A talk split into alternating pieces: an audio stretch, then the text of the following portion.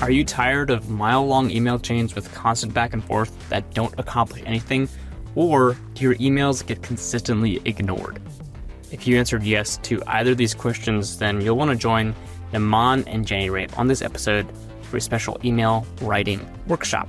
Naman and Jenny Rae share a strategy for writing powerful emails that build trust, drive action, and remove friction. There's lots of incredible tips and best practices to put in place to make your email communication more effective. This training was actually part of a free monthly webinar series.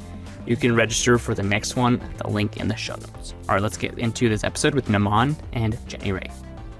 Really excited to to be here today and talk about email communication because a lot of us present maybe once a week, once a month, once a quarter, uh, where maybe uh, you know in meetings, you know multiple times a week, uh, but may not always be leading those meetings.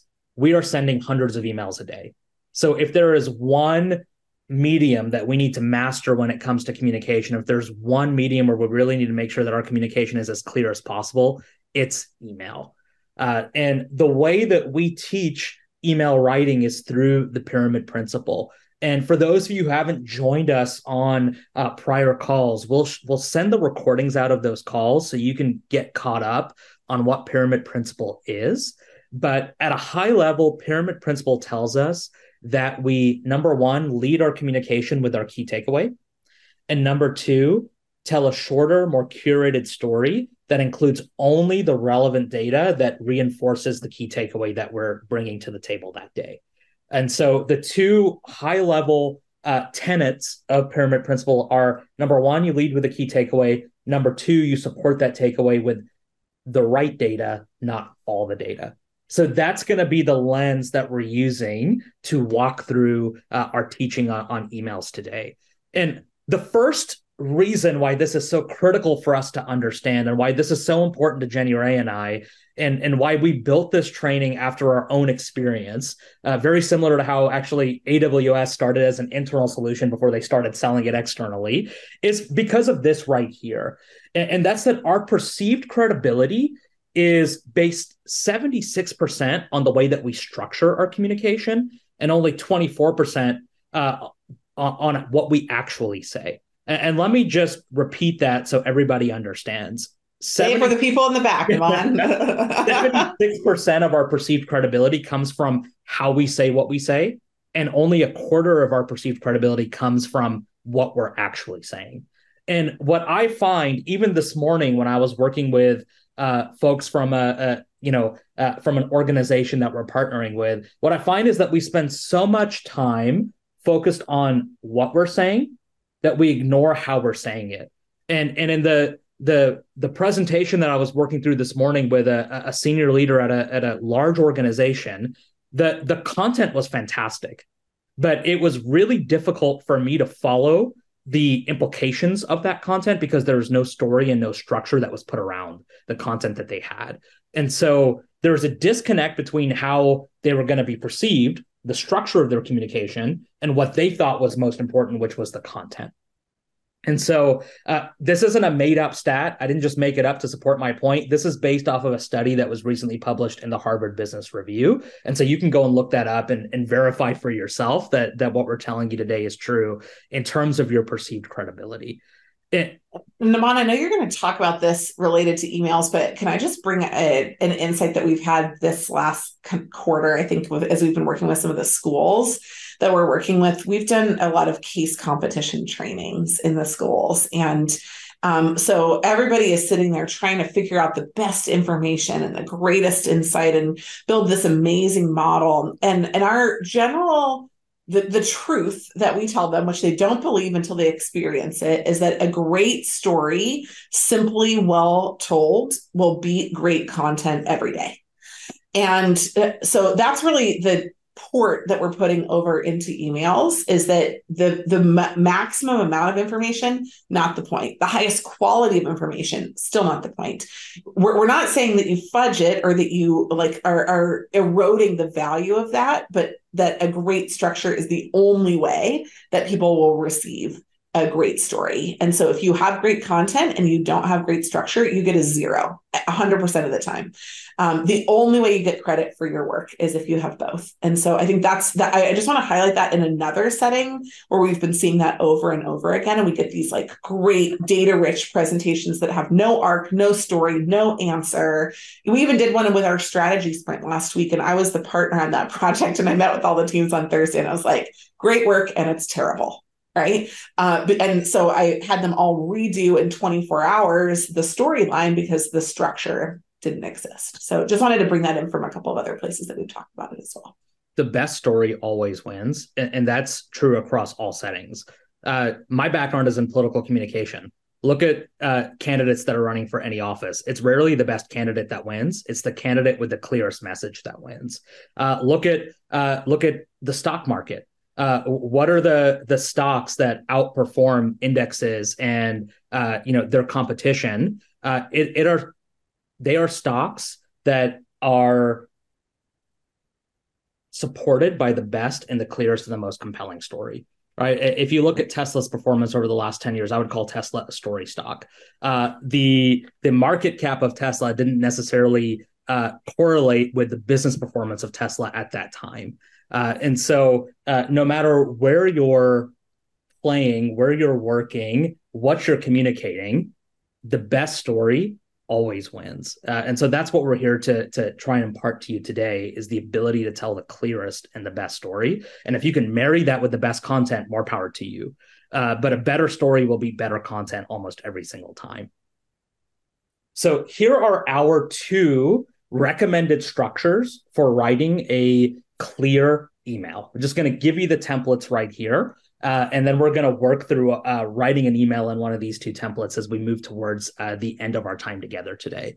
But there are two main types of emails that I would recommend uh, that you send. And if your emails don't fit within one of these two structures, then I would really push back on if there's a reason for you to send that email. And we'll talk about that in just a minute.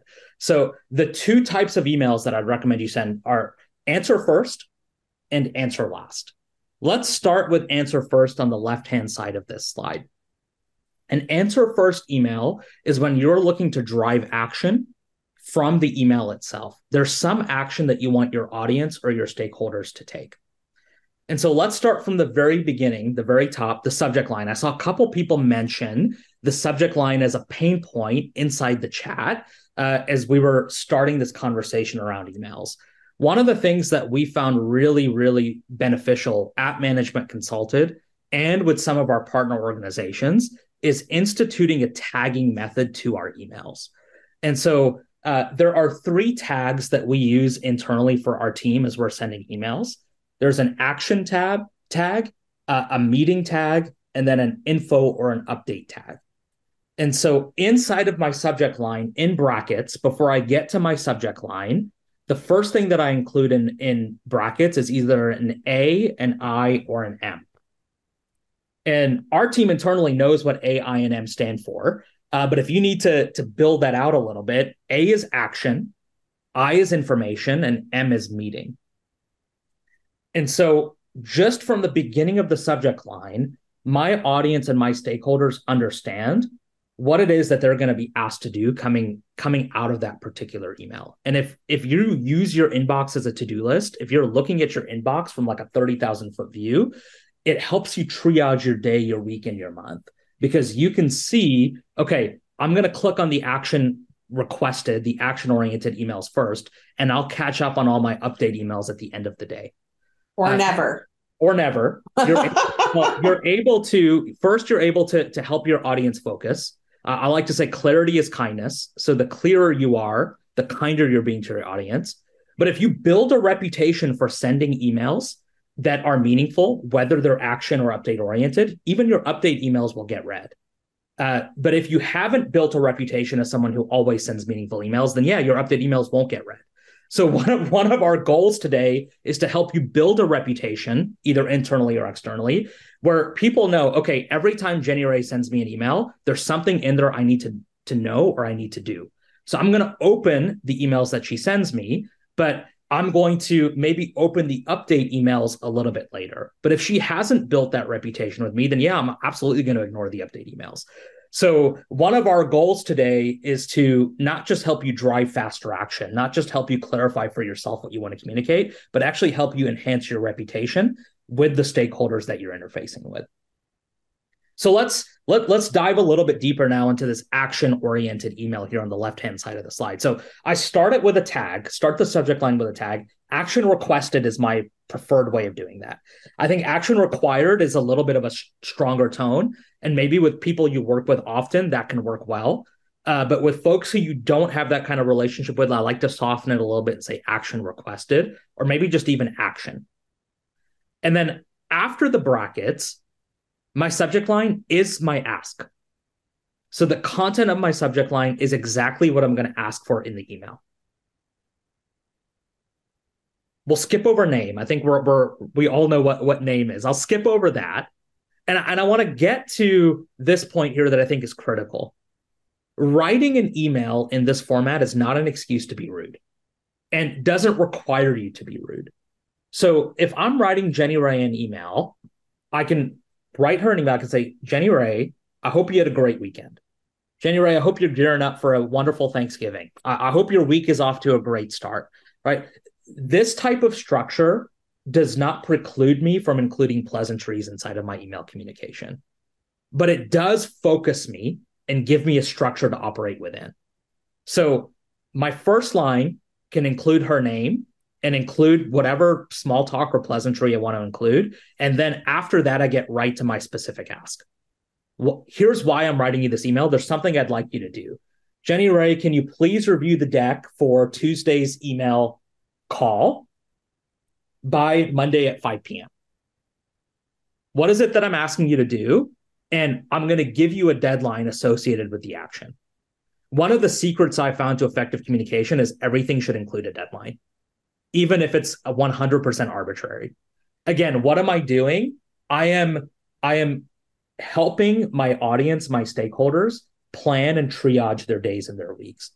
And I'm being really really clear with what I'm asking for and by when I need it. If I don't include a deadline, there's a critical component to the action that's missing, which is the timeline. So do the thinking for your audience and give them a deadline, give them a timeline. Underneath that specific ask, I include two to three bullet points that really touch on two two different themes. Either why that ask is important for Jenny Rae to complete by Monday at 5 p.m. and or how she can execute it. So sometimes our audience needs to know why we're asking them to do what we're asking them to do so that they can understand the importance of it. And often they also need to understand how they need to do what what they're being asked to do. So those two to three need to know facts can answer two questions: the why and the how. And I really limit myself to a maximum of three need to know facts. Uh, those of you who are on this call that have been in our kind of eight hour, like full blown corporate trainings know this well. Uh, that we are big believers in the rule of three. If you think of if you think of stories that you've grown up interacting with. You think of the theater, you think of Hollywood. Um, if you think of numbers that you have memorized, whether they're credit card numbers or phone numbers, you'll find that Hollywood and the arts, theater, tell stories in three act structures. Human beings are wired to respond to stories in parts of three. And if you think through the phone numbers and the credit card numbers you have memorized, chances are you've got them memorized in sets of three to four digits. There's something about the rule of three that ensures your story remains sticky and is able to be digested by your audience. You give me eight bullet points, I'm going to ignore all of them. You give me three, okay, I can digest that and I can understand why you need me to do what I'm at, what you're asking me to do. After those bullet points, you're going to end with next steps. So in my hypothetical example for Jenny Rae here, next steps might be, you know, Jenny Rae, can you please, you know, uh, respond to the comments I left in the slides and align with me on right how we want to open and close the conversation, right? And, and I've left you comments and questions inside the deck. Right. And can you please return the deck to me again by Monday, 5 p.m. Right. Thanks so much. Naman. I'm going to get really tactical at the end of my email and end with whatever the next steps are that help the person action the request that I've made at the beginning of the email. It's short, it's sweet, it's to the point, but it's not rude.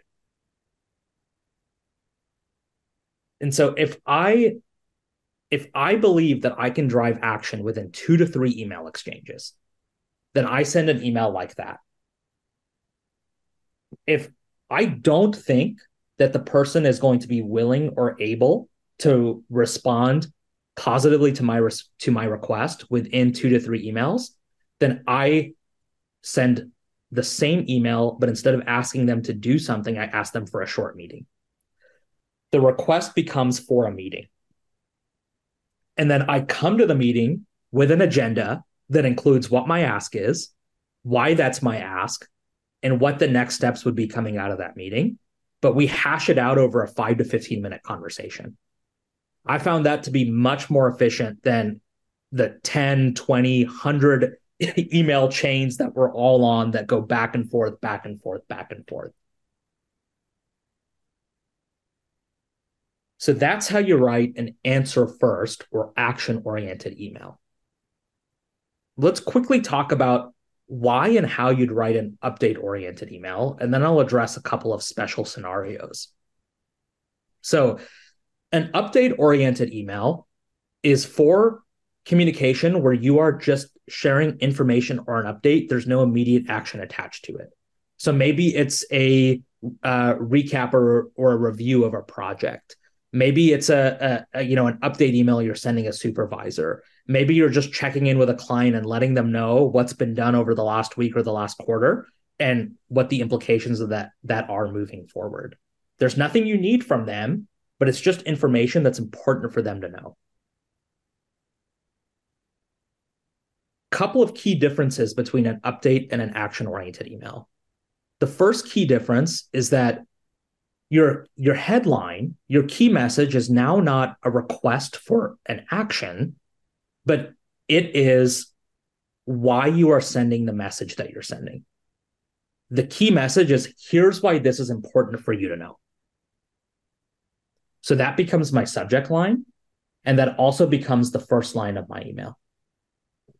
The bullet points underneath that first line then become the actual heart of the update. What are the two to three need to know facts that comprise the update? What, what's the data? What, what, what is the information that is so important for you to know? Here it is in bulleted format, easy for you to digest, hopefully categorized, and easy for you to read even on a mobile phone. After those bullet points, I still end with next steps. They're just mine. So, as a result of this information, as a result of this update, here's what I'm going to do next week. Here's what the next phase of the engagement looks like. Here's what changes uh, moving forward in terms of this project.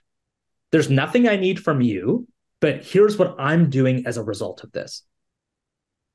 What a fantastic way to build trust with senior leaders, with managers, and with clients giving them visibility into what's happening, being transparent about what you're going to do next, and giving them a chance to confirm or readjust your thinking if they want. But really sending the message hey, everything's okay. I've got this. Leave me the heck alone. That's really the reason you'd send an update oriented email. And if you are relatively new inside of a team or an organization, one of our recommendations for you is that you write this kind of email every day your first 90 days on the job. I wouldn't send it every day, but I would write it every day to ensure that the work that you're doing aligns with what your stakeholders find important and with the overall mission and goals of the team or of your leaders.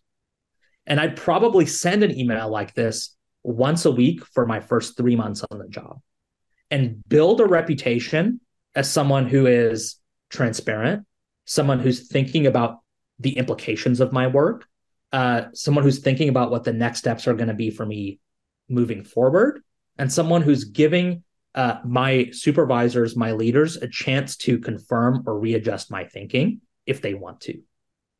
And you'll find after three months, you would have built an incredible amount of trust. And instead of me as a leader feeling anxiety when I don't hear from you, you would have built a reputation as someone who's on top of their stuff, someone who's thinking about the implications of their work, and someone who understands the importance of what they're doing and I won't need to see this email after your first three months on my team. But that'll really just enhance your influence, your effectiveness, and the trust that you're building inside of a team or a relationship uh, just by sending a, a, simple email like this. Hey, Strategy Simplified, taking a really quick break here from this episode to invite you to join the professionals at Hershey, American Express, eBay, and over 50 other organizations who work with Management Consulted to improve the effectiveness of their communication.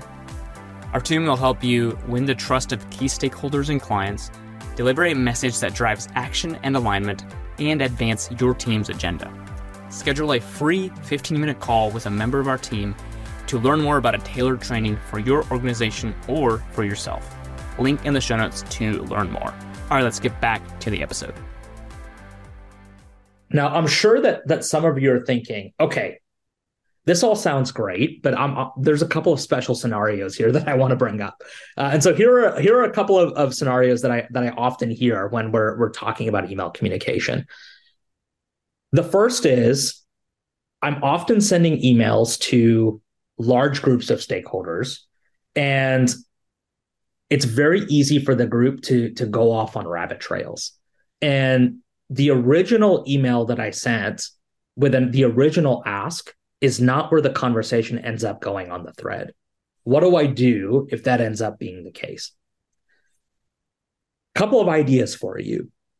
The first is to set up a, a shared doc that you can invite people to, to leave comments, questions, and updates on that dynamically updates as a reference for folks along that topic.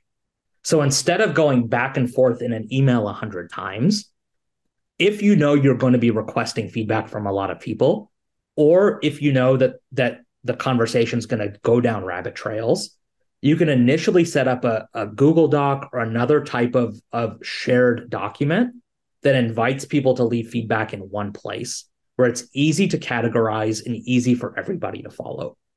I've even in the past set up a Google Doc where I've beforehand like left uh left a specific number of lines for each person that's on the email chain so that just psychologically like they know they've got two lines to leave their questions or their comments uh, instead of just an open-ended doc that's you know an infinite number of pages long. So one solution or potential solution to maybe some of the rabbit trails you're seeing in email chains is to set up a, a shared doc ahead of time Another one is to be the instigator of a new email chain when uh, the subject changes. Uh, and I found a great way to do this is just when I reply to an email to just change the subject line. And it, it shows up in my inbox now as a new conversation and reminds everybody about what the ask has now become for this particular topic or this conversation. So, food for thought there, just in terms of a couple ways that you can control and wrangle some of the large stakeholder groups that you're emailing, uh, you know, as you move throughout your week. I'm going to pause there, and I'll just let Jenny Rae speak to speak to this if there's an anecdote or insights that she'd like to share. I just think the key here, we, we just spent a ton of time on this slide, right? Like 15 minutes on the slide. That's a long time for y'all in the presentation to be listening to it. Um, so I just want to layer on one thing. Um, the, the number one job when you're writing an email is to figure out what the action is that needs to happen after it. So, and, and then the second job is to figure out whose action it is. Right? Is it your action or is it somebody else's action? So if you need them to give you something, if you need an approval, if you need budget, if you need input, if you need whatever, then make sure that it is an action oriented email. There really isn't another way to do that kind of email. If you need something from somebody and your work is going to be held up until that is done, that's it, right? So first job is what needs to happen, and second job is who needs to have it happen. If the job is yours and you're basically like, look, I want to let you know that I'm adding value, I'm doing great work, and I'm just charging along, stop me. Uh, but otherwise I'm on my way, then then the second format is the right one to do. So really answering those two questions: what is the action that has to happen out of this email, and then um, you know whose action is it? And and really, if one of those two things isn't in play, if there is no action from either them or from you, don't send the email. Like part of your job for sending better emails is to send only the emails that really need to be said. Uh, and so Naman really layered on how to write a great email, how to explain the differences, but I just wanted to make sure I called those to attention. Yeah. Well, Jenny, you're jumping ahead, right? There's only three reasons to write an email, and here they are. Uh, right. Either I can drive immediate action. If I can't drive immediate action, but still need to drive some kind of action, I set up a meeting, or I'm building trust. And I'm just say, hey, like like you said, I'm charging along along, put up the stop sign if you want. But if you don't, I'm going to keep on going. Uh, and if your emails don't fit one of these three purposes, we'd really challenge whether that email needs to be sent at all. And so you're right. Uh, it's important to know how to write the email, but it's just as important, if not more important, not, if not more important, to understand what email to write to begin with. Uh, so short reminders for everybody, just on one slide. Uh, if you're writing an email, make sure it's titled explicitly to Jenny Rae's point, make one specific ask at the beginning. If you're going to ask me for, generally speaking, multiple things, I will get distracted and not give you anything that you want. Uh, follow the rule of threes. Give me uh, three bullet points with the data I need to either understand why your request is important or how to execute it, and then provide a deadline. If you're checking these four boxes, you're ahead of 99% of people who we work with in terms of email communication. You're going to find that you get faster, and better responses to the emails that you're sending. I want to share with everybody, just really, really briefly, an example of a sales email that one of our clients received. Uh, and so you'll see this example here on the slide. And if y'all just want to pop in chat what you like or don't like about the email, let's take 60 seconds to digest this. There's a lot going on here.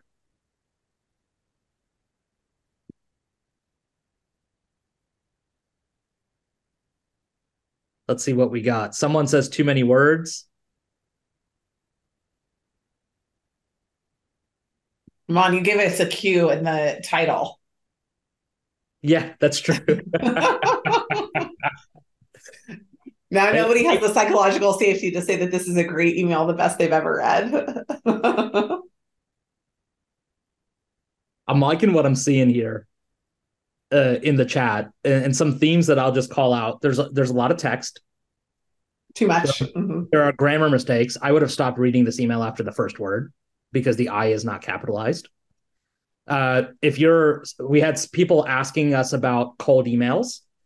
Uh, if you open an email by telling me your name, all that tells me is that I don't know you and I stop reading.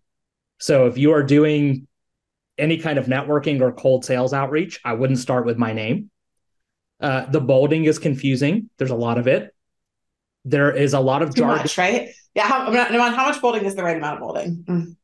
So for me, I've often found that it can that the most helpful thing to bold inside of an email is the deadline just to anchor people on what the, the, the kind of timing guidance is for the request but outside of that i don't do much bolding at all yeah, I'd say one to two bolding, if it, if not just the deadline, always the deadline, but um, then maybe the action too. If there's a specific action, if there's three actions, that you don't bold all of those, you just bold the deadline. Mm. But here, the bolding has lost its power because there's too much of it.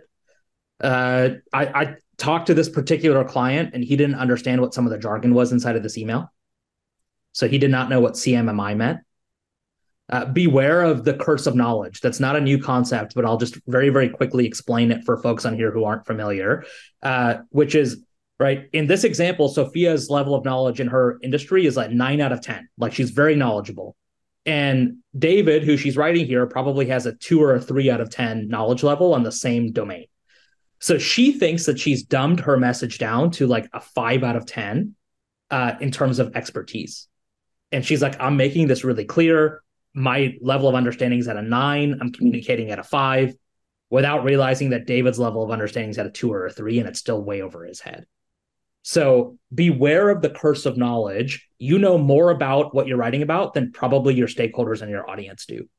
So keep an, a critical eye out for jargon that you're using, for specialized language that you're using that is second nature to you, but may not be second nature to your audience.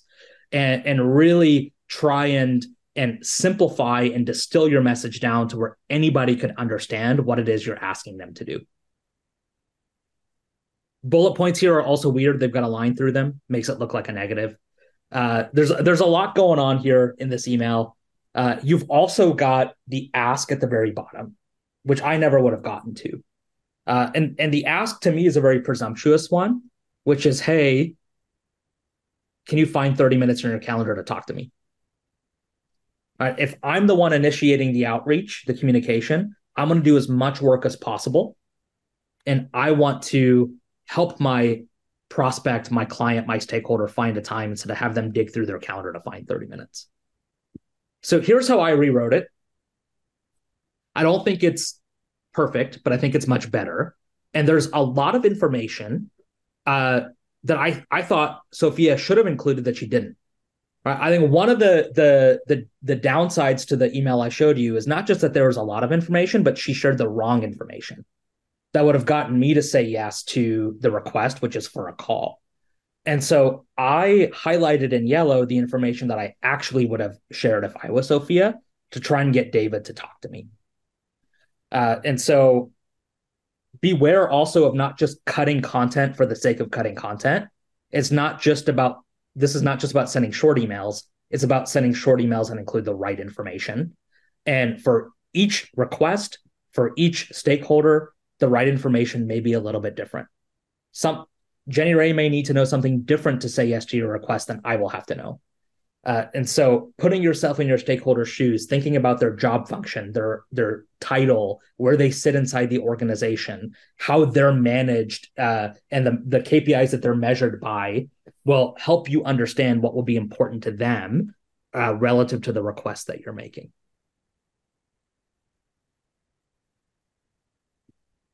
Overall, we found that specificity drives action. So the more specific you can be with the request that you're making, the more specific that you can be with the, the time and the day you're asking for a meeting, the more likely you are to get a favorable response. So, three quick examples. In the venture capital world, if everything else is equal, you're more likely to get funded if you ask for $1.15 million than if you ask for around a million. Why? You're asking for what's perceived as a more specific number, even though it's higher and it sends the message that there's a purpose to every dollar you're asking for. Folks that who are experiencing homelessness are more likely to get a favorable response from all of us if they ask us for a dollar fifty for a cup of coffee than if they just ask us for loose change. The more specific they are, the more likely we are to respond favorably. The same is true with, with charities and nonprofit organizations. If you'll notice with the organizations that you support over the last decade, they've gotten much better at tying your donation to a specific outcome. This is going to put school supplies in one backpack for one month. And they've also gotten much bolder at asking for what I would consider weird dollar amounts.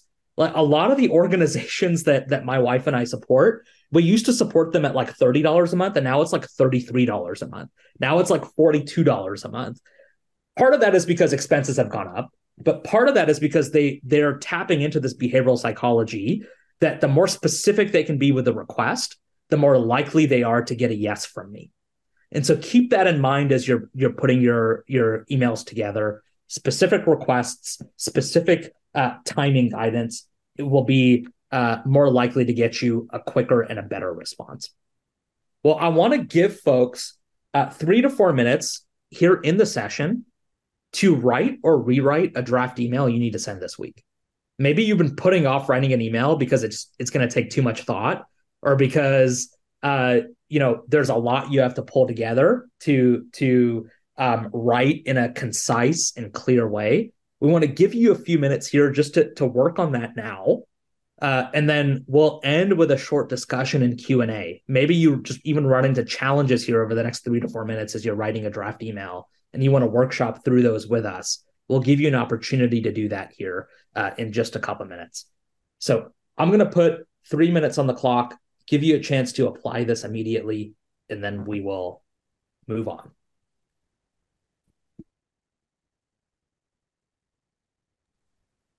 all right that's three minutes. So hopefully you made some good progress on structuring or rewriting an email that you have to send later today. Uh, Liz, do you want to share uh, your email in the chat if if you don't mind, and and uh, we can take a quick look at it.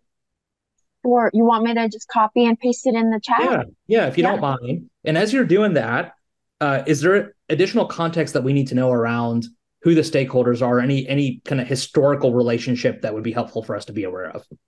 Sure. So this is a um, a follow up on um, a deadline that was provided in our prior meeting for submission of topic outlines. Uh, they're all contributors towards um, uh, various training topics that they've each been assigned to tackle essentially. And the deadline is, is coming due this Friday. But out of that meeting, there were these three action items. Um, and the, I've got the very first one uh, being high priority. That's the one we absolutely need for this Friday. Um, is that enough of a yeah? Of a that's context? Yeah, yeah okay. would love to take a look at the the content. Sure. We'll take just a minute to see here. Absolutely. I'm just uh, going to pop it in here. Oh, um, and I choose everyone. Is that is that right, or just that's, you? That's uh, if you if you're okay with everyone seeing it, which I think you are, then yes. Yeah, I don't. There's nothing. Um, tell me if this came through. Yep, there it is. Okay, great. Okay. And I have to say that the subject line I chose, or I chose to uh, write, is in in square brackets action items. That's what I was referring to a while ago. Action items. Uh, provide topic outline by November seventeenth. Like I, I highlighted the most um, uh, pressing of deadlines, um, and then you know in reference to development of of uh, go to market trainings. So action items provide topic outlined by November 17th. Um, um, and development of, of go-to-market trainings might be too long. But... Okay, wonderful. Is I, I couple changes I'd recommend here. Uh, sure. I think it, I'd elevate the. I would I would bucket the ask because you've really got two specific asks here. It's the outline and it's the key contact.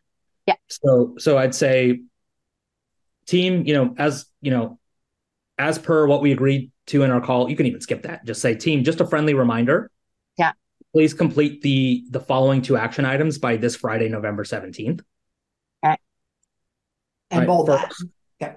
Yeah. First, provide your outline here. Maybe it's a hyperlink, right? And right. then yeah. on slide four. Yeah. And and I think one way you can clarify, Liz, the ask is not give people too many options. So you here you're giving them the option to input it themselves or send it to you. And and, uh, I, ah. and, and I just I, I, just let them input it themselves. Okay. So, and if they have issue, they know to contact me anyway. contact so. you. Yeah, exactly. Yeah. And Got then it. the the second one would be identify key contact for your your topic group, or right. maybe identify key contact and potential SMEs for your topic group.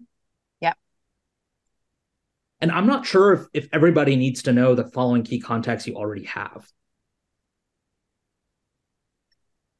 And they'll see it anyways when they go um, into through that link to the document. Yeah. Okay. Yeah.